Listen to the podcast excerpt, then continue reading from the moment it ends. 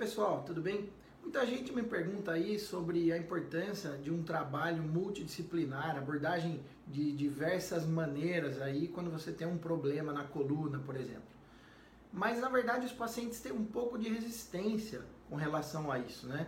Eh, às vezes o médico eh, te indica procurar um psiquiatra ou mesmo um psicólogo para fazer uma terapia ou um trabalho com acupuntura, por exemplo, de repente fisioterapia, atividade física.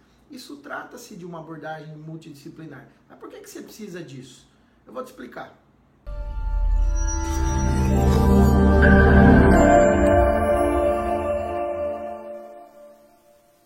Gente, tá vendo isso aqui? Isso aqui é sua coluna lombar. Então aqui a gente tem a representação das vértebras, entre as vértebras os discos, aqui dentro o canal da medula, aqui é a parte do sacro. Então aqui é como se você tivesse sendo olhado de frente, aqui a gente está posicionando você de lado.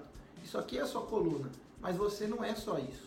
Em volta da coluna tem uma pessoa.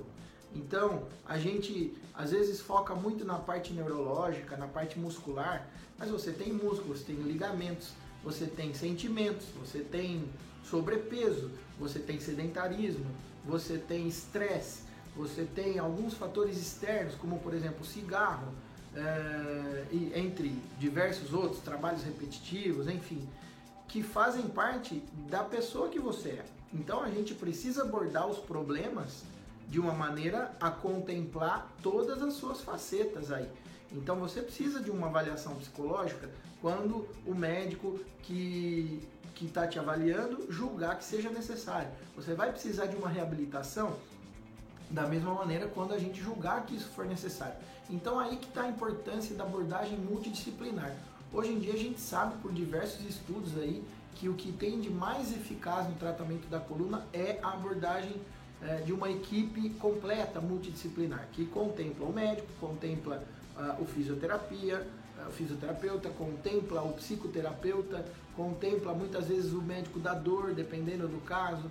Enfim, a reabilitação é necessária, a avaliação médica, o pedido dos exames é necessário, o acompanhamento é necessário. Algumas vezes você vai precisar de cirurgia.